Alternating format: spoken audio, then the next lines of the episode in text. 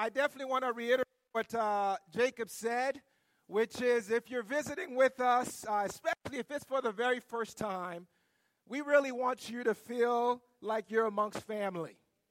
And uh, hopefully, what I mean by that is that you'll join us in singing. And then, especially at this time, you'll be attentive to God's word and give yourself over to whatever it is that He is trying to accomplish in your life. Amen? I mean, how, how about they lost me? Okay. I was getting ready to say, how about that good news from the Bartlows family? A bit earlier than today. And so uh, I knew they were expecting, but I didn't know they were ready to make the announcement this morning. And I'm glad they did, because I knew that this would uh, certainly point us to God and how remind us of how he is constantly listening and being attentive to our prayers. And uh, the truth is, had I known he was going to share that today, my sermon would have been a lot shorter. Because, you know, I'll, I'll, tell you, the Spirit have moved in such an incredible, He's always moving. But He's moved in such an incredible way this morning where I feel like He's merged the sharing with the sermon. And that's always good for a preacher because you feel like, okay, wow, what I prepared makes sense. And uh, maybe there are hearts here primed to hear this. You're visiting, uh, if this is your first Sunday this year, 2018, that you're visiting with us, let me give you a brief summary of the journey we've been in so far. So, as a region of the DFW Church, we have decided to focus on prayer the entire year. You know, we're setting aside 2018 as the year of prayer. Now, the goal in this is that we will become what God desires us to become, and what I believe Jesus highlights in the Gospels, and that is His house will be a house of prayer. So, as God's people, right, as, as the spiritual body, the spiritual house that He dwells in, that this house will be a house of prayer. Earlier this month, we began a sermon series entitled, I'm sorry. Okay, great. So I'll try and continue. I'm easily distracted, so this is going to be a doozy here. Anyway, so earlier this month, February here, we started a uh, sermon series entitled Managing God's Assets. And uh, Mark has been, uh, I, I, believe, has allowed God to use him in an incredible way there in helping us to think about how we are to manage our money in a spiritual way. Not just simply just kind of do the budget, figure out what needs to be paid, or just think about what is it I need, but really to think about how does God wants me to manage what belongs to him anyway. And so we started that series with the uh, goal of I, I actually weaving in prayer throughout the year. So today, I'm not going to talk about managing our assets, but I want to talk about prayer. And in particular, the title of uh, our sermon this morning is Will There Be Faith? You know, you can't talk about prayer without addressing faith. You know, there's no other areas in our lives like prayer and evangelism, I believe, where we can really see where is our faith, our trust in God. As we uh been talking this uh, this beginning of the year, as I mentioned, you know, we've made we've committed ourselves as a region to a few things. I know many of us now are praying. If we're married, we're praying with our spouse daily. Maybe you haven't started that yet. Let me encourage you to do that, right? If you're married, pray with your wife. If you're a husband, you're married. Obviously, you're married. If you're a husband, pray with your wife daily. Wives, pray with your husband daily. Maybe you're not married. Maybe you have a roommate and that's your situation.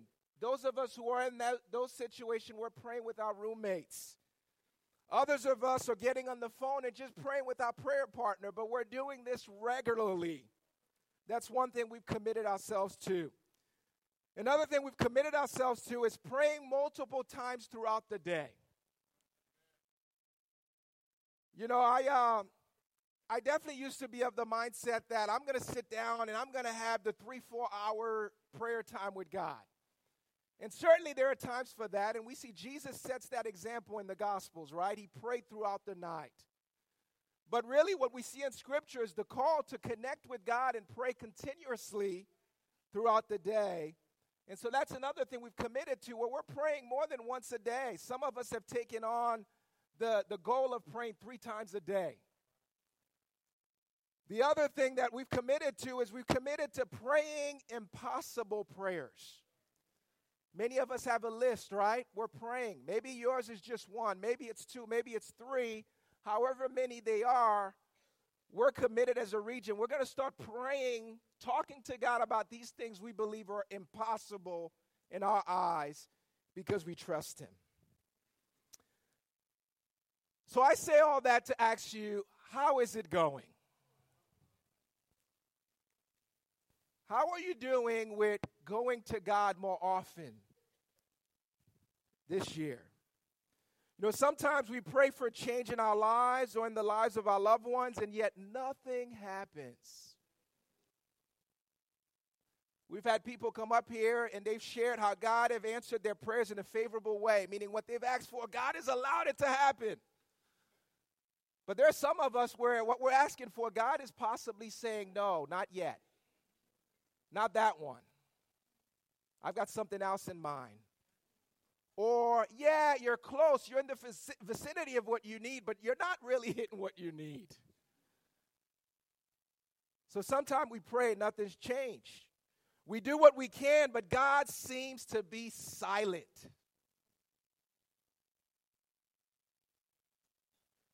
You know, I, I think I've heard uh, Jacob shared about you know, their miracle baby for a few times now, and, you know, he can't share it without tears welling up in his eyes. And I think, again, is because you go through that moment where God just seems silent. Nothing's happening. Can you, are you hearing me? From our perspective, during those times, our prayers seem like they are falling on deaf ears.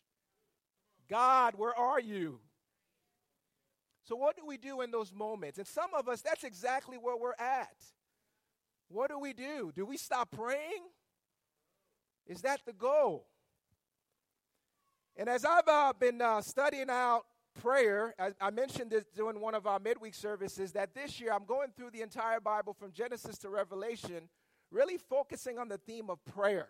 Learned in my Bible studies so far in those moments where it seems like God's not hearing us or what we're praying for is not happening, here's what I think is really important for us to think about. You know, in those moments, we need to be reminded of what God thinks about our faith. You know, if we're not focused on that, if we don't realize that God puts a high premium on our faith, a lot of times it leads to us stop praying and stop trusting God. You know, God places, as I said, a high premium on faith. It's a big deal to Him. Your faith is a big deal to Him. It's through our faith that we express trust in God. In other words, your faith, my faith tells God, I trust you.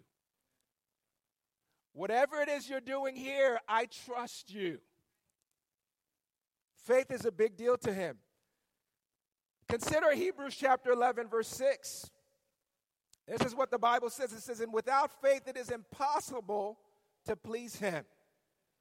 For whoever would draw near to God must believe that he exists and that he rewards those who seek him. You know, it's impossible for us to really move from a place of living a life that's not pleasing to God to where we're actually accepting what he desires for our life if we don't have faith and we don't trust God. It's impossible. So faith is a big deal. Consider Ephesians chapter 2, verse 8. It says, For by grace you have been saved through faith. And this is not your own doing, it is the gift of God. So we know and we understand it's by grace that I've been saved, right? I used to live the life where I was in bondage to sin. where the best of me couldn't really get rid of the sin the sins I was doing, let alone the ones that I've done in the past. But it's God's grace, his unmerited favor that saved us. But of course it says here, how has he done it? He's done it through your faith. So our faith is a big deal. God saved us through our faith. So my decision to trust God to do as He's calling me to do, He's used that as a way of giving me the grace that I need. You know, I know we read that verse and it give and, and we do give God credit for grace because we say, you know what, yeah, I, there's nothing I could have done. Right? Even if I were if I had the ability to stop sinning today, stop doing all the things that are wrong today. Well, how about all the other things I've done that put this wall between me and God, that's destroyed relationships that i am in. How, what do I do with that?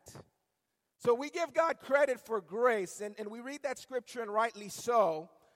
But we sometimes think faith, should I use that now? Okay. Thank you. All right. I think uh, the message is the same, it's just a different mic.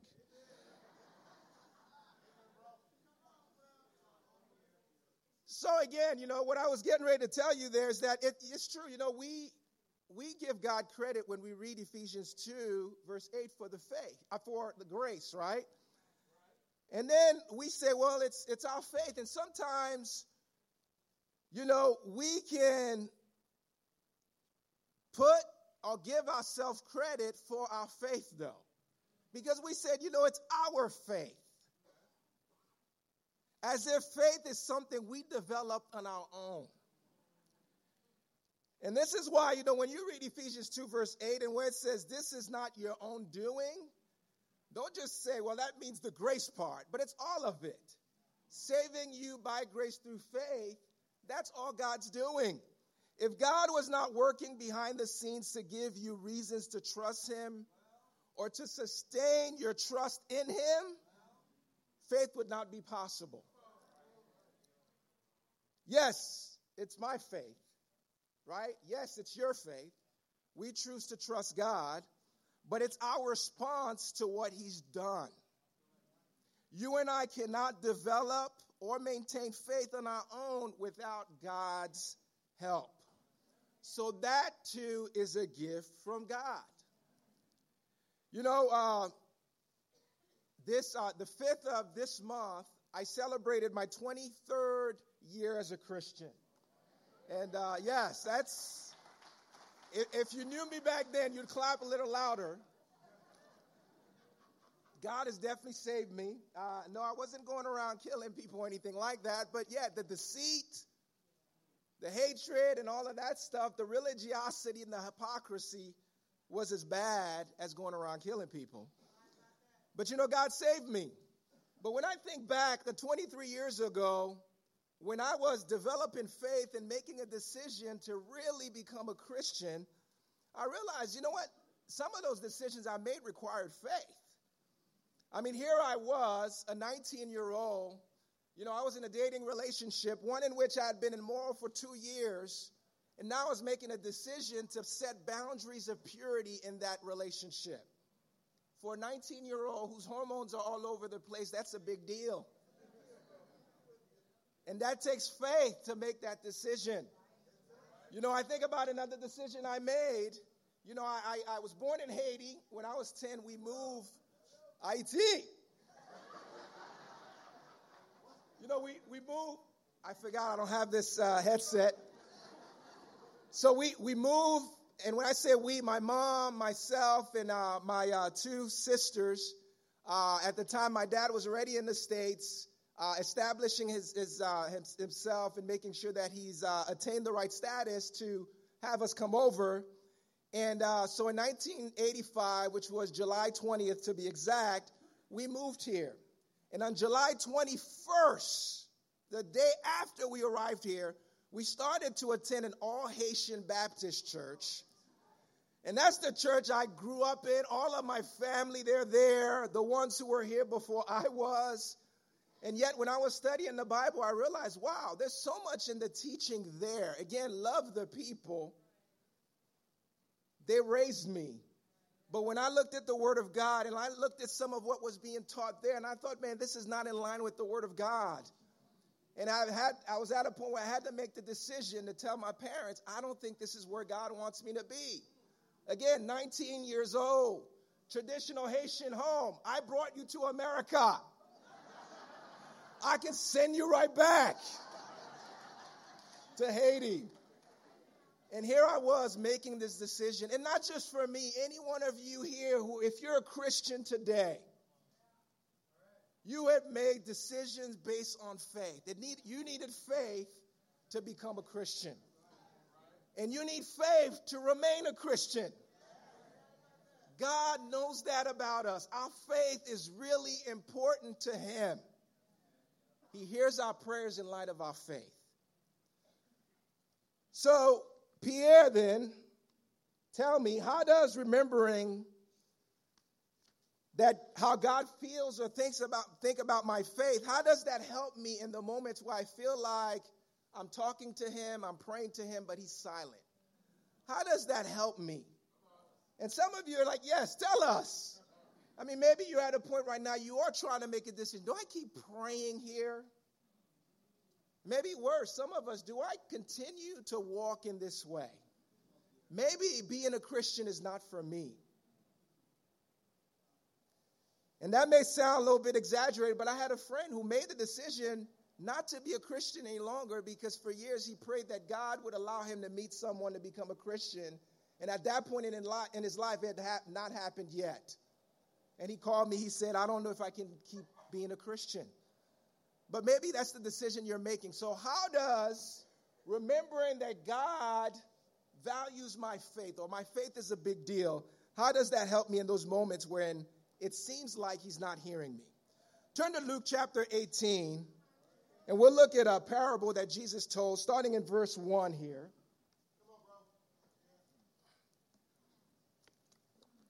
I think we're ready to hear or see exactly what Jesus said about the matter directly. In verse 1, then Jesus told his disciples a parable to show them that they should always pray and not give up. He said, In a certain town, there was a judge who neither feared God nor cared what people thought. And there was a widow in that town who kept coming to him with the plea Grant me justice against my adversary. For sometimes he refused. But finally he said to himself, Even though I don't fear God or care what people think, yet because this widow keeps bothering me, I will see that she gets justice so that she won't eventually come and attack me. Hey, he's uh you know, uh, he's aware of what's, what he's afraid of, right? Verse 6 And the Lord said, Listen to what the unjust judge says. And will not God bring about justice for his chosen ones who cry out to him day and night? Will he keep putting them off? I tell you, he will see that they get justice and quickly. However, when the Son of Man comes, will he find faith on the earth. Will there be earth, will there be faith rather when Jesus wraps this thing all up? Will I have faith? Will you have faith? Will you continue to trust that God knows what's best and it's not really the result that we ought to always be focused on? You know, the point here of the, fa- of the parable is that God is not an unjust judge. Okay? Jesus is using this unjust judge to make a point about how God is not like that. And even if, and he's saying that, you know, you think about it, if even unjust judges respond to constant pressure, how much more will a loving God respond out of goodness to his children who are pleading on his behalf. He knows what we need before we even utter the words, guys. But here's what I think we forget sometime. And what we need to remember is that we need to remember that prayer involves learning what God wants for our lives, not just what we want Him to do for us. God is thinking about the big picture, your faith, maintaining it,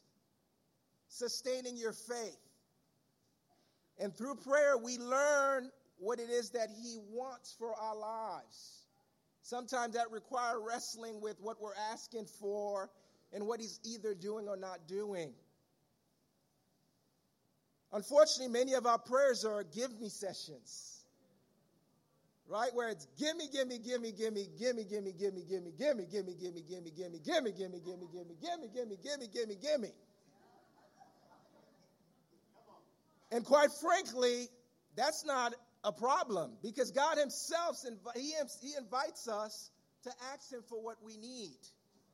So that's not the problem. But sometimes the problem is when we ask, but we don't really want to know what He thinks about what we're asking. I don't know. I don't want to know how you feel or think about this request here. Just grant it, please. That's where the problem lies. Of course, he wants us to rely on him. Of course, he wants us to come to him and trust him. But we also have to remember that God is all knowing. He's got the big pictures, He knows what we need. This is what Jesus is addressing here. God will meet the needs of those who belong to Him. The question is will you continue to trust Him when He doesn't grant your request in the way that you desire? Will you continue to trust Him when your timing doesn't match His? Will you? Will you continue to trust Him when He says no? I mean, will, it, will the thinking still be, I trust God, He knows what's best? I'm asking this because this is what I understand I need. This is what, you know, considering the challenges in my life, this would be great if this happens. But you know what? I'm going to God. He knows what's best. Yes, I'm going to ask for what I believe I need, but ultimately, He decides. Will that still be what we do? And you know, which this makes sense when we think about children and parents. I want you to think for a minute. Go back to when you were six years old. For some of us, that's a hard thing to do, right? but just try your best, right? Think about when you were six years old. And I want you to imagine your parent coming to you and saying, you know, uh, Jamal, we, we want you to really be responsible for the budget, the family budget.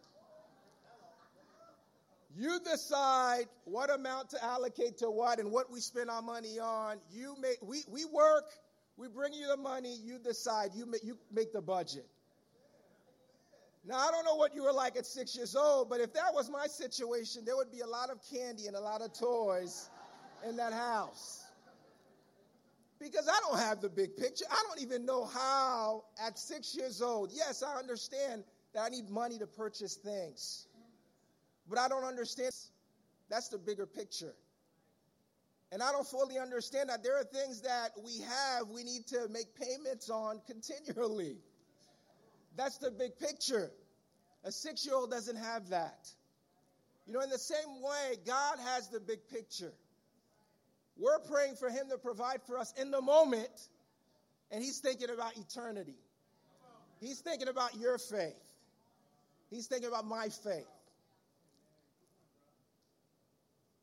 And that's, you know, I believe when we when we stop and we think about how he values our faith and wants to provide for our faith for eternity, then it helps us in the moment where we don't think he's listening. You know, turn to 1 Peter chapter 1. We're going to read here in verse 5.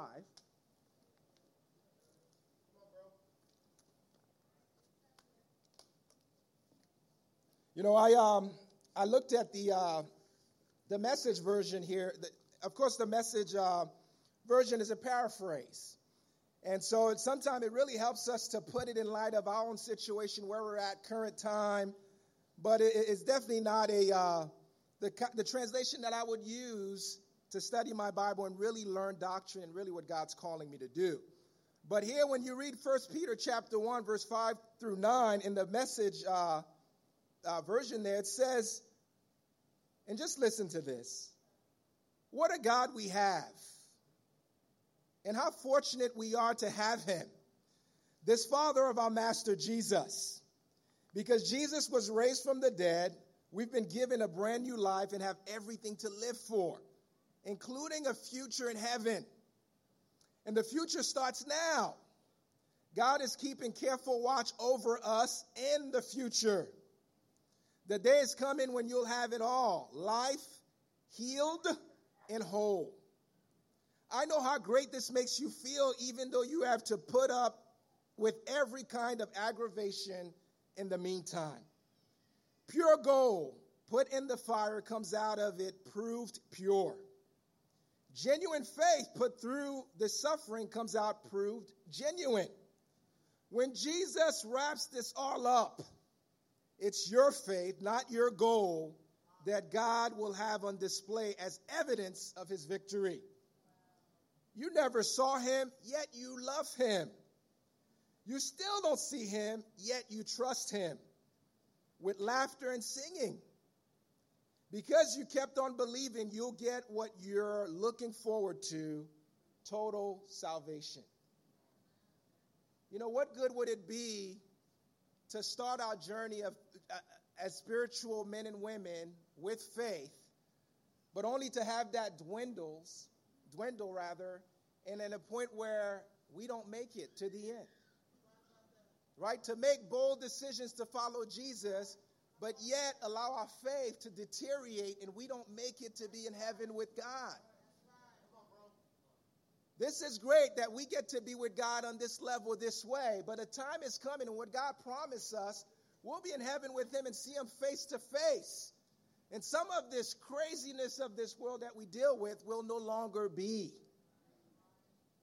We need faith to be able to make it there. So, Jesus, what is he saying? What's the practical here? The practical is don't stop praying. Keep praying. Keep going to God with your request. Keep asking Him.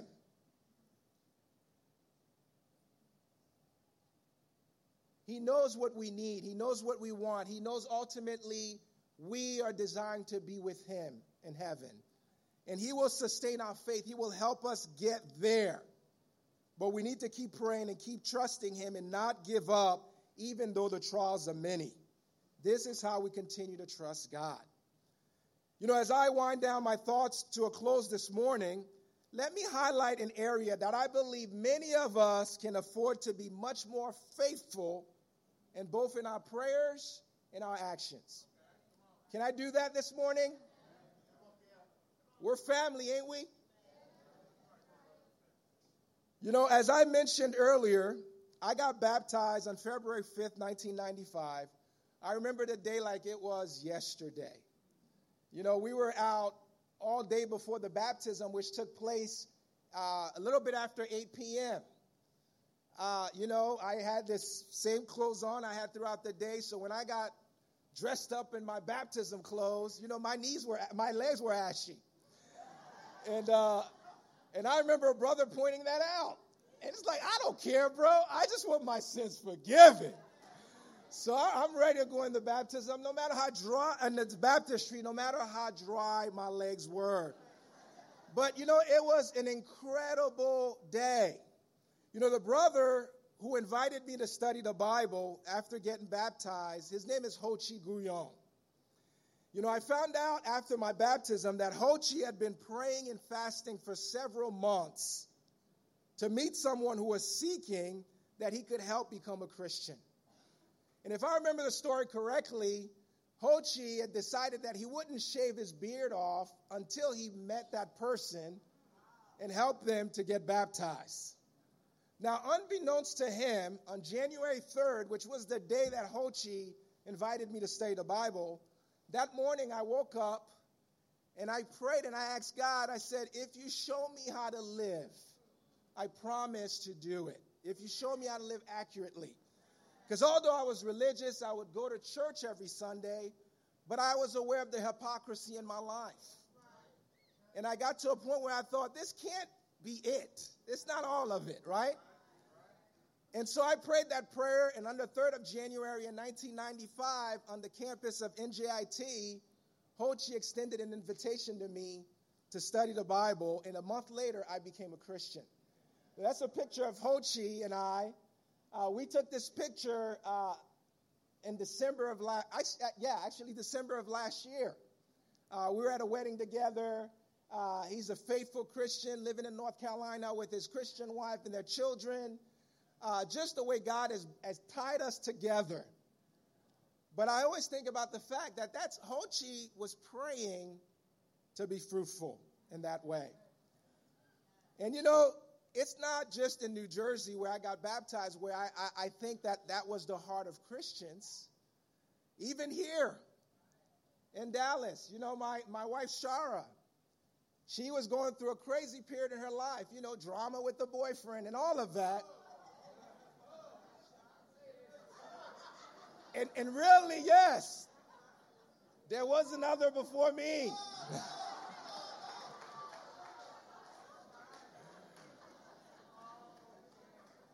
but God was faithful. He allowed her to think spiritually. And it, but you know, she was at a point in her life where that, that thing wasn't working out. Life wasn't working out. She was hoping. She started going to church. She didn't grow up going to church regularly, but she started going to church reading the Bible and hoping. And it was, uh, I don't remember the exact day, and I'll mess it up if I say it here, but I think it was March 9th, 15th. March 15th, 1998. One of the sisters on UTA campus stood up and gave an invitation to everybody in a particular room to come out to a Bible discussion on campus. She did study the Bible not long after that. I believe it was two weeks became a Christian. Right? It was really the culture of this group that we're praying, we're hoping, we're running after. We want to help people become Christian. That was the faith that we had. So let me ask you have you stopped praying for those who are seeking? Think about that. You know, we can't stop praying about finding those who are seeking. We need to stay active in, the, in this area of our faith. There are, there are people who are looking for answers, they're looking for a way to come out of the bondage of sin and bad habits that they're in. There's some, they're seeking, they don't even realize it, they don't even know. They don't know what the solution is. But we understand the effect that God has had in our lives and if we are not faithful and continuing to trust God, where we're in prayer for those who are seeking and not giving up, then it's unfortunate. God will not be able to have the impact in our lives that He wants to in this way. You know, I think about, well, why should we do that? Because it's God's will. You know, listen to these verses real quickly. You know, Luke chapter 10, verse 2, it says, uh, This is Jesus here. He told them, The harvest is plentiful, but the workers are few. Ask the Lord of the harvest, therefore, to send out workers into his harvest field. Matthew 28, verse 19 to 20, probably the passage that your Bible would open up to automatically back in the days if you dropped it by mistake. Verse 19 says, Therefore, go and make disciples of all nations, baptizing them in the name of the Father and of the Son and of the Holy Spirit, and teaching them to obey everything I have commanded you and surely I am with you always to the very end of the age. Colossians 4 3 says, Pray for us too, that God will give us many opportunities to speak about his mysterious plan concerning Christ. That is why I'm here in chains. And lastly, 1 Timothy chapter 2, verse 3 and, and through 6 says, I urge then, first of all, that petitions, prayers, intercession, and thanksgiving be made for all people, for kings and all those in authority, that we may live peaceful and quiet lives in all godliness and holiness. This is good and pleases God our Savior, who wants all people to be saved and to come to a knowledge of the truth. For there is one God and one mediator, mediator between God and mankind, the man Christ Jesus, who gave himself as a ransom for all people.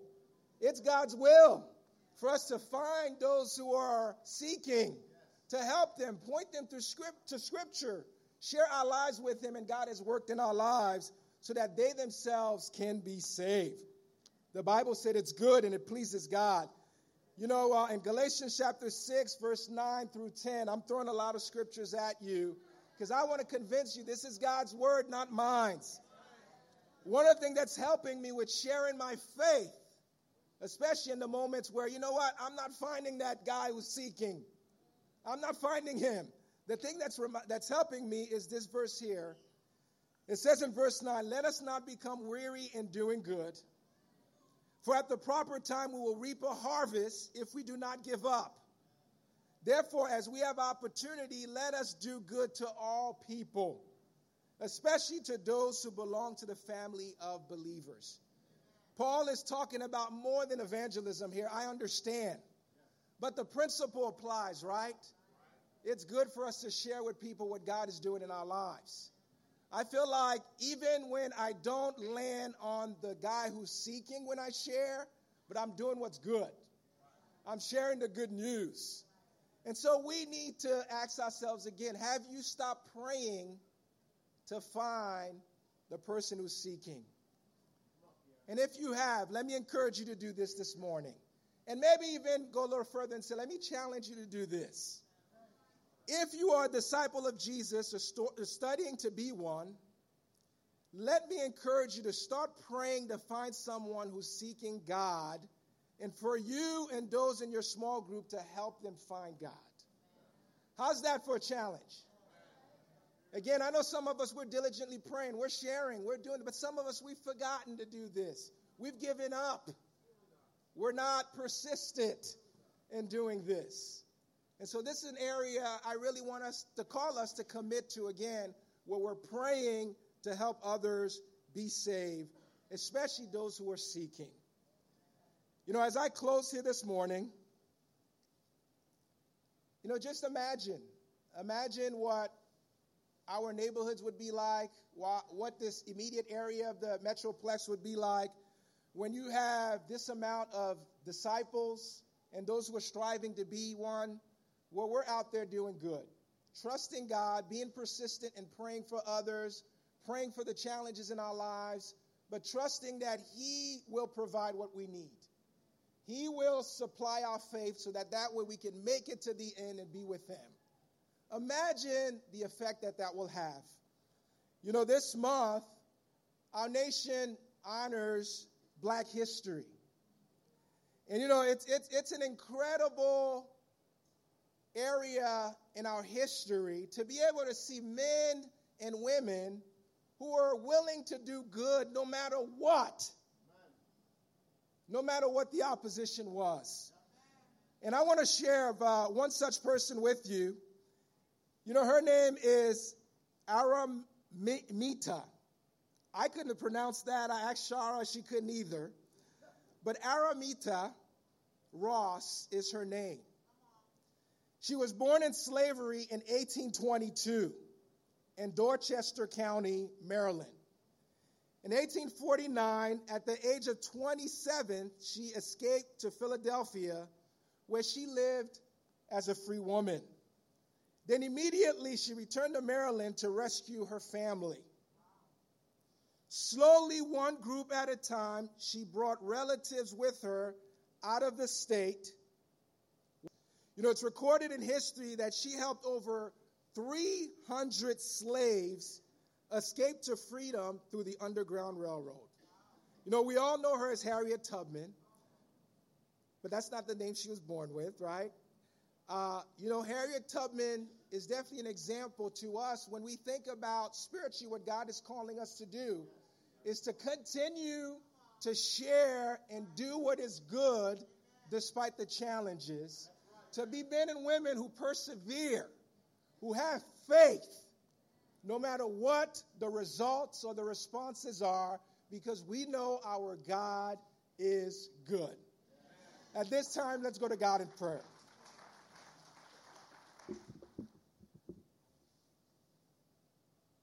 Father, we are so thankful that you are God, that uh, you know all things, that you understand and perceive things and absorb things in ways that we don't.